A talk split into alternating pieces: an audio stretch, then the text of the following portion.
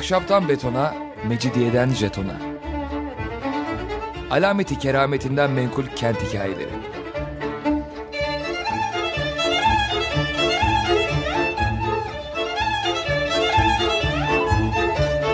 Hazırlayan ve sunan Pınar Erkan.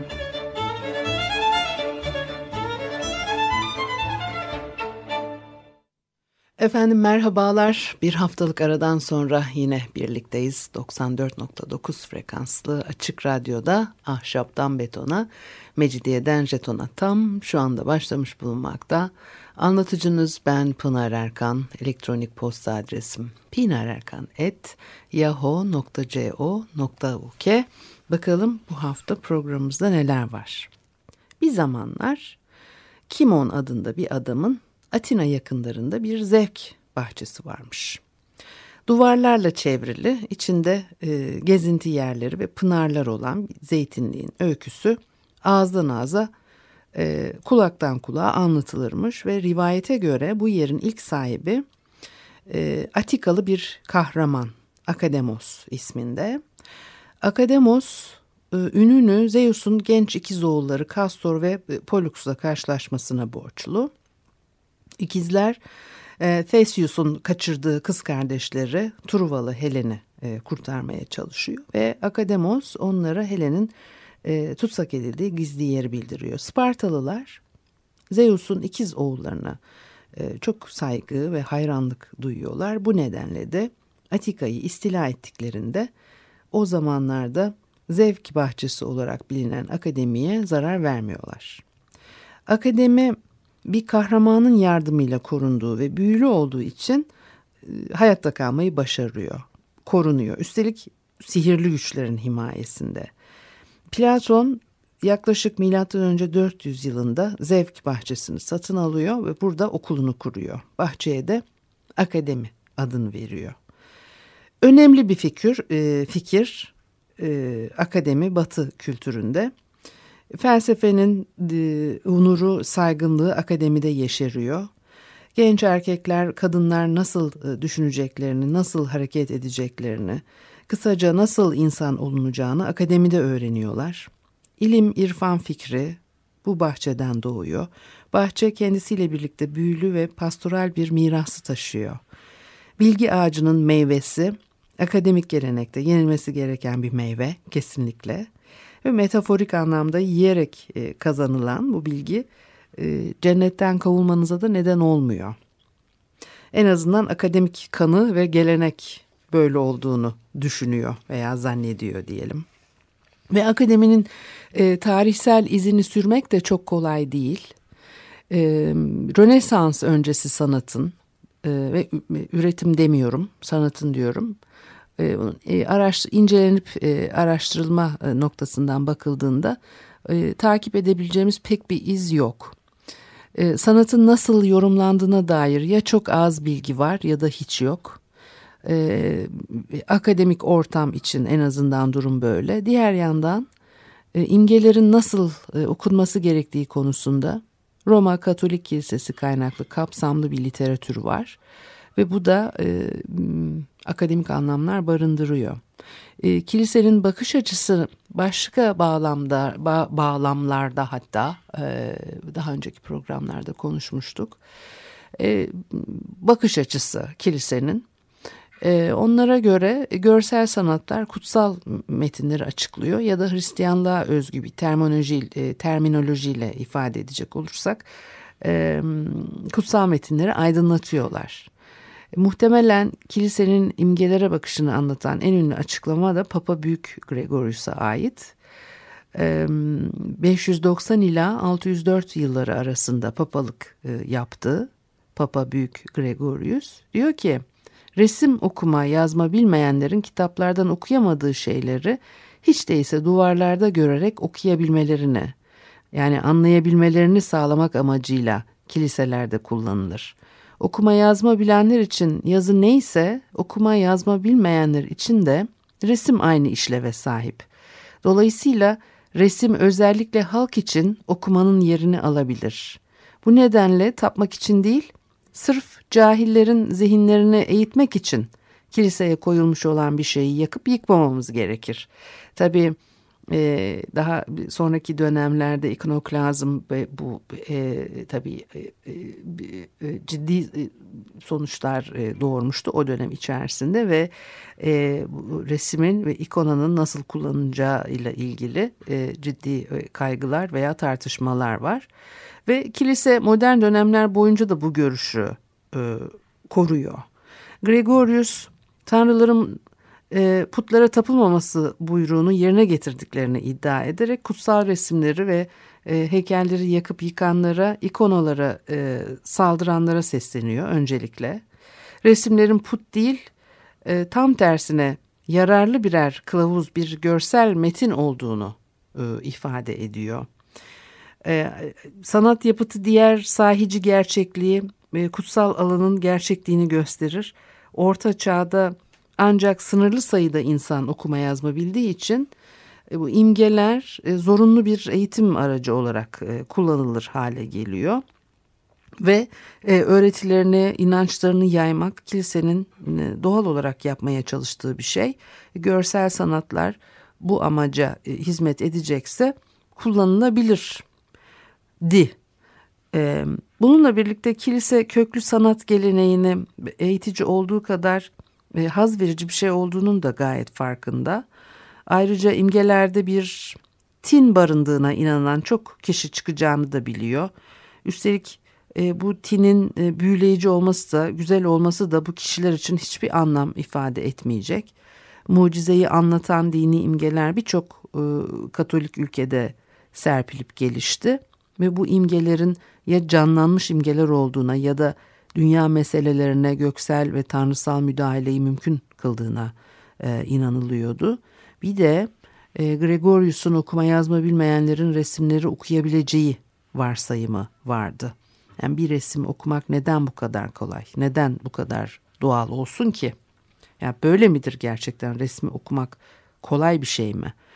E, Hristiyanlığa dair e, sağlam bir temele sahip değilse eğer kişi bu gelenek ona e, sözcüklerle açıklanarak zaten anlatılmadıysa e, Hristiyan sanatını okumak e, gerçekten mümkün olabilir miydi? Veya e, anımsatıcı bir işlev taşıyan resimlerin yani aksayan belleğe e, hani hatırlanması zor bir takım şeyleri e, yardımcı olabilmesi için e, kişinin Hristiyanlığın anlatılarını e, ve e, o imgelerini zaten e, bilmesi e, gerekir.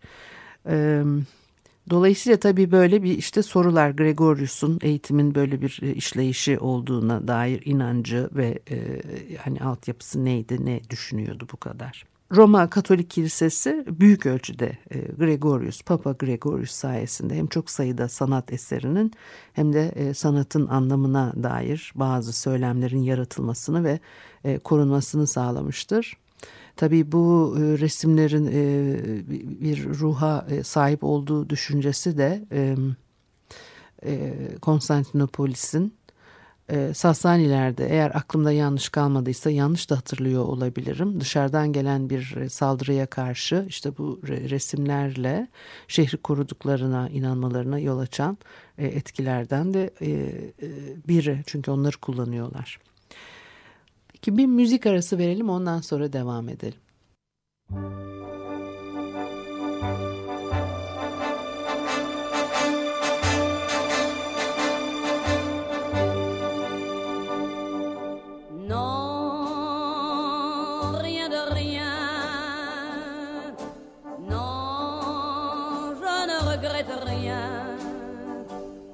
ni le bien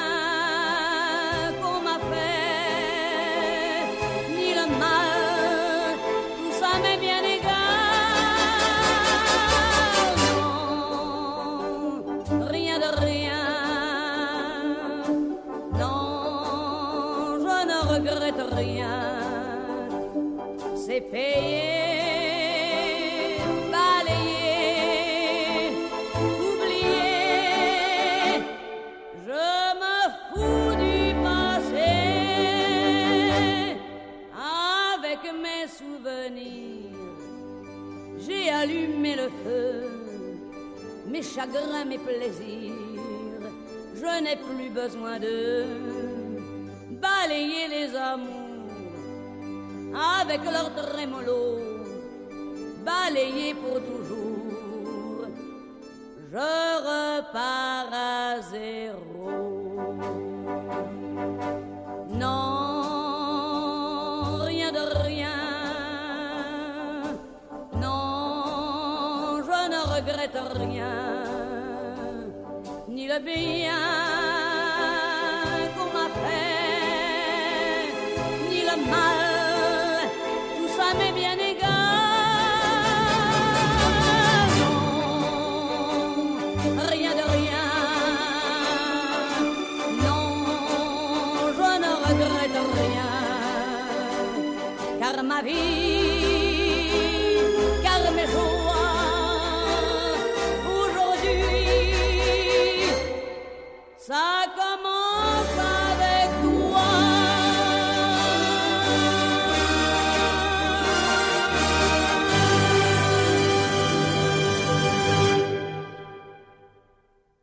Efendim Açık Radyo'da Ahşaptan Betona, Mecidiyeden Jeton'a devam ediyor. Haliyle Pınar Erkan'ı dinlemektesiniz.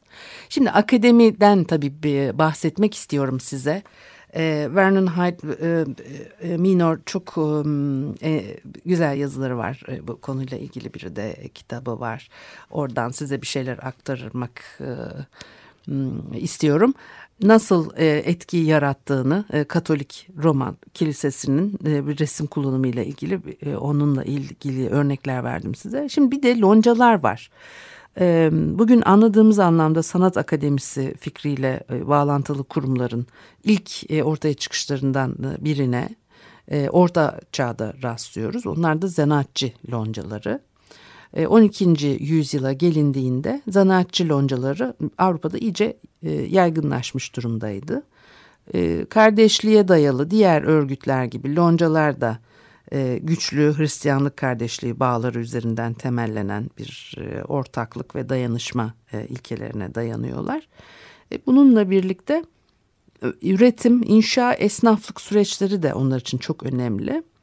Diğer bir deyişle büyük ölçüde ticaretle ilgililer ve her ne kadar üyelerini korusalar da aslında üyelerin örgüte e, bağımlı olmasını e, istiyorlardı. Her üye e, görevlerini yerine getireceğine ve e, gerektiği zaman kardeşlerine yardım edeceğine dair ant içiyor. E, bir komün yapısı var loncaların. Ee, ve bizim e, modern sanatçı anlayışımızdan tamamen ters bir e, aidiyet ve e, ortaklık hissini ö- özendiriyor. Ee, yani o daha egemen e, çıkarlarla çatışan veya onlara karşı çıkan bağımsız modern sanatçı anlayışından farklı. E, e, zanaatçı ve esnaf e, loncaları Orta Çağ'da e, 12. yüzyıldan 15. yüzyıla kadar e, şehir örgütleri olarak varlıklarını sürdürdüler.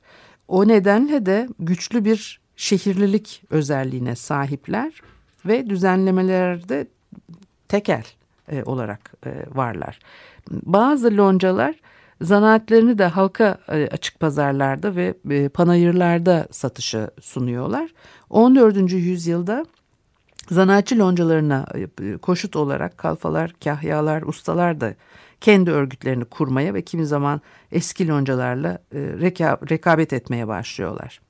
Zanaatçıların lonca sistemi e, içindeki eğitimi genelde yaygınlaşmış bir örüntü e, sergiliyor. Sanatçı olmaya hevesli yaklaşık 10-12 yaşlarındaki bir genç çocuk bir ustanın yanına çırak giriyor ve ona işlerinde yardım ederek eğitimine başlıyor. Bu aşağı yukarı 7 yıl kadar e, sürüyor. Eğitim sonrasında da e, kısa süreli işler e, alan usta mertebesine ulaşıyor. O kısa süreli işler mesela günlük işler olarak karşımıza çıkıyor ve bu aşamada da e, uzun işler taahhüt edemiyor. E, zaten kalfa terimi de günlük iş e, fikrinden türemiş.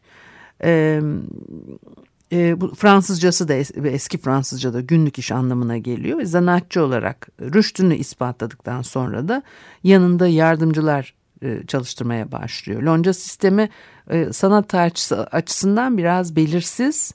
Örneğin e, atölyesi büyüyen ve birden fazla hamisi olan bir usta başarılı olursa bir sanat endüstrisinin doğmasına yol açabilirdi. Veya kutsal bir imge örneğin işte ne o o Bakire Meryem çocuk imgesi gibi bir tema ya da anlatı son derece popüler hale gelip e, rağbet görebilirdi. O zaman tabii uyarlamaları ve kopyaları yapılıyor. Hatta ustanın kendisi kopyalarını çıkartıyor e, veya işte muhtemelen bir yardımcıya bırakılacak bir iş. Sanat uzmanlığının olağan işlerinden biri bu sefer eserin orijinalliğine ve sahiciliğine karar vermek haline dönüşüyor. E, atölyelerin işleyişine ve yardımcıların resim ve heykel yapmak amacına e, e, amacıyla yanlış söyledim nasıl yetiştirildiğine dair çok şey bilmesek de e, bu konuda bize fikir veren e, bazı kaynaklarımız var. Cenino Cenini'nin sanat kitabı veya e, ustanın el kitabı e, olarak tercüme edilen bir kaynak. E, Ustalar ve 14. yüzyıl sonu 15. yüzyıl başında ustaların kullandığı yöntemlerle ilgili epey bir e, bilgi bize e, aktarıyor. E, ve tabii yaşadığı kültürün ve kendisinin sanata, sanatçılara yönelik tutumunu da ortaya vuran açıklamalarla başlıyor kitabına. Şimdi orada tabii çok şey var ama bir e, hikaye, sanatçı nasıl, resim sanatı nasıl başlamış mesela onunla ilgili. Diyor ki Kadri Mutlak Tanrı ee, başlangıçta cenneti ve yeryüzünü, hayvanları ve yiyecekleri yaratırken erkekle kadını kendi suretinden yarattı ve onlara tüm erdemleri bağışladı. Daha sonra şeytan duyduğu kıskançlıkla Adem'in başına bir iş açtı. Kötü niyeti ve kurnazlığıyla onu, daha doğrusu Havva'yı kandırdı. Havva da Adem'i ayarttı ve Adem'in günah işleyerek Tanrı'nın buyruğuna karşı gelmesine neden oldu. Tanrı bundan dolayı Adem'e kızdı. Onu ve eşini cennetten kovdu ve onlara şöyle dedi. Buyruğuma karşı geldiğin için yaşam boyu emek vermeden yiyecek bulamayacaksın. Ekmeğini alın teri dökerek kazanacaksın. Tanrı'nın başlangıçta hepimizin e, soylu kaynağı, kökeni ve babası olarak yarattığı Adem, böylece işlediği günahın yanlışlığını anladı ve çalışarak yaşamanın bir yolunu bulması gerektiğini fark etti. Böylece Adem toprağı bellemeye, Havva da iplik eğirmeye başladı. Erkek birbirinden farklı birçok faydalı işle iştigal etti. Bunların bazısı daha kuramsaldı ve bu hala da böyle. Hepsi birbirine eşit değildi ama kuram en değerli şey olarak görüldü. Buna sıkıca sarılan erkek el maharetiyle ilintili olan şeyin temelini gerektiren bir işe de kalkıştı. Resim diye bilinen uğraşı buldu. Kendilerini doğal nesnelerin gölgesinde gizleyen, gözle görülmeyen şeyleri bulup ortaya çıkarabilmek ve gerçekte var olmayan bu şeylerin gözle görülmesini sağlamak üzere el ile sabitleyebilmek için insanın hayal gücünü ve el becerisini gerektiren bir uğraştır resim. Bu nedenle şiirle birlikte zirveye oturtulan kuramın hemen yanında yükselmeyi hak eder diye devam ediyor. Şimdi tabii e, gerisi de var ama e, Orta Çağ'ın sonlarında sanatçının kendisine bakışını e, gayet net biçimde açıklayan bir metin bu. E, hem kuramı hem de akademiyi. E, tabii akademi o sırada henüz e, icat edilmemiş olduğu için e, eğitim geleneğini diyelim e, daha iyi anlamamızı yarıyor. Sanatçıyı Tanrı'nın ve azizlerin hemen altına yerleştiriyor Cenini ve e, sanatçı onlara saygıyla bağlı e, e, biat eder. E, Tanrı'nın ve e, azizlerin e, o, o, hayranlık besler ve onların hizmetindedir. Adem ve Havva'ya e, günaha, cennetin yitirilmesine ve işin e, nasıl başladığına dair bilgiler vererek de e, tabii e, bu aradaki e, ilişkiyi kuruyor. Tabii resim zor bir iş. E, günahın bedellerinin bir parçası olarak e, karşımıza çıkıyor. E, ilk anne babamızın yanlış davranışı için ödediğimiz bir kefaret olarak resim sanatı karşımıza çıkıyor. Yani bu işin bir sanatın arındırıcı bir tarafı da var. Çünkü e, kuramın hemen yanı başında işte zirvedeki yerini almış ya sanatçıya belli bir özgürlük kazandırıyor. E, olmayan şeyler arasında bağlantı kurma, e, görünmez olanı bulup gösterme. İşte bu bakımdan da diyor ki tıpkı bir şair gibi e, öyle bir de bir e, becerisi var. Şimdi modern anlamda akademi e, yani kendini öğrenmeye adamış özgür insanların yani özgür erkek ve kadınlar diye geçiyor.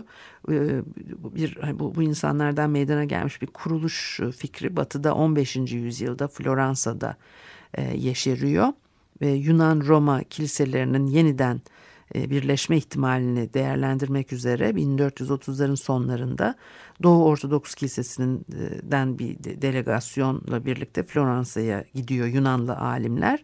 Platon'un yapıtlarını Avrupa'ya yeniden tanıtıyorlar bu şekilde. E, e, Lorenzo, muhteşem Lorenzo, Medici e, ailesinden Platon'un yapıtlarının çevirmeni olan yazar Marsilio Ficino'ya bir e, e, akademi kurmasında yardımcı oluyor. E, Cosimo de Medici Pozioli yakınlarındaki villasını Ficino'ya veriyor. E, akademi altında bu bahçeli e, evde işte bu e, bir e, e, akademi kuruluyor. E, entelektüeller gayri resmi buluşmalarla bir araya gelip Yunan felsefesini tartışıyorlar burada ama ressamlar heykeltıraşlar mimarlar için bir akademi fikri ancak 16. yüzyılda biçimleniyor ve sanatçıların statüsündeki ve sanat anlayışındaki toplumsal e, tabii düşünsel değişikliklerle ortaya çıkıyor bu. E, mesela Leonardo da Vinci hiç akademi falan kurmadı ama yine de e, Rönesans'tan bu yana yüzyıllar boyunca gelişen e, akademik geleneklerle oldukça bağlantılı e, görünen bazı fikirler geliştirdi. E, yani sanatçıyı ya mekanik bir becerisi olan bir zanaatçı olarak algılarsınız ya da aşağı yukarı bilim insanınkine benzer bir zihinle çalışan birisi olarak görürsünüz. Aslında Leonardo bilimle mekanik sanatlar arasında bir, ayrım yapmıştır ve Rönesans'ın bakışında insan elinin ve insan zihninin farklı önemlere sahip olduğunu da tabii söylemek mümkün. Zihin kesinlikle daha önemli çünkü kişinin en ruhsal ve en e, insanileştirici bir e, özelliği. Bu nedenle de sanatçıya çok daha fazla e, prestij kazandırıyor. Akademinin rolü e, büyük ölçüde sanatçının toplumsal statüsüyle e, ilintili. E, ve yüksek Rönesans dönemi sanatçıları da meslek hayatlarını Ortaçağ Lonca sisteminin dışında sürdürdüler. O Leonardo, e, Michelangelo, Raffaello, papalar, e, krallar, prensler için çalışıyorlar ve Michelangelo elleriyle değil zihniyle e, heykel yaptığını söyler. Dolayısıyla akademinin eğitim sistemi hem insanileştirici hem de e, toplumsallaştırıcı güçler içeriyor. Ayrıca e, sanatçıyı sadece yetiştirmektense eğitmek fikri batıda yine Rönesans'ın buluşu. Aslında Leonardo'nun önerdiği o eğitim sistemi özünde e, işte perspektifin, oran kuramının ve pratiğinin e, öğrenilmesine hem doğayı hem de hocanın çalışmalarını temel alan e, desen çalışmalarına dayanan bir e, müfredat içeriyor. E, sanatçılara yönelik formel eğitime dayalı ilk akademi yani az çok modern anlamda bir sanat okuluna veya bir üniversitenin güzel sanatlar bölümüne tekabül eden bir yer. Kendisi de bir sanatçı ve e, güzel sanatlar tarihçisi olan Vasari ile Toskana e, Grand Dükü 1. Cosimo'nun ortak çabasıyla e, kuruluyor. E, bu örnekte tabii devlet ve kültür uzlaşıyor. Bu çok ilgi çekici bir nokta ve 16. Ee, yüzyıl ortasında İtalya'da e, sanatçılara e, yönelik sayısız organizasyon vardı. Bunların çoğu Ortaçağ lonca sisteminin kalıntısı ve genel olarak da sanatçının kullandığı malzemeye göre bir farklılık gösteriyor. Boya, kumaş, taşa göre e, sınıf, sınıflandırmayla çalışmıyor akademi. Daha çok bir fikrin, sanat fikrinin daha spesifik olarak tasarımın e, e, etrafında birleştir, birleşmeyi amaçlıyordu ve ona göre de zaten bir e, ismi var ve hani hem tasarım hem çizim anlamına gelen ayrıca yaratıcılığı da ima eden hem içi, isim ve içeriği var. Şimdi Fransız Akademisi'nin de çok enteresan bir özelliği var tabii. O e, daha da bir farklı bir içerikle karşımıza çıkıyor ama onunla ilgili ayrıca bir program yapmak istiyorum. Bu haftalıkta bu kadar olsun. Yani kısaca kabaca akademinin e, kimliğiyle ilgili bir giriş yapmış olduk. Haftaya görüşene kadar hoşçakalın.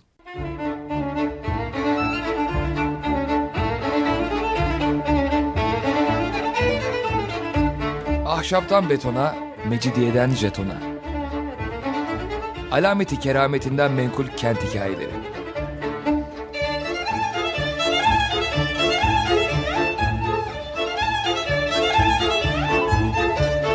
Hazırlayan ve sunan Pınar Erkan.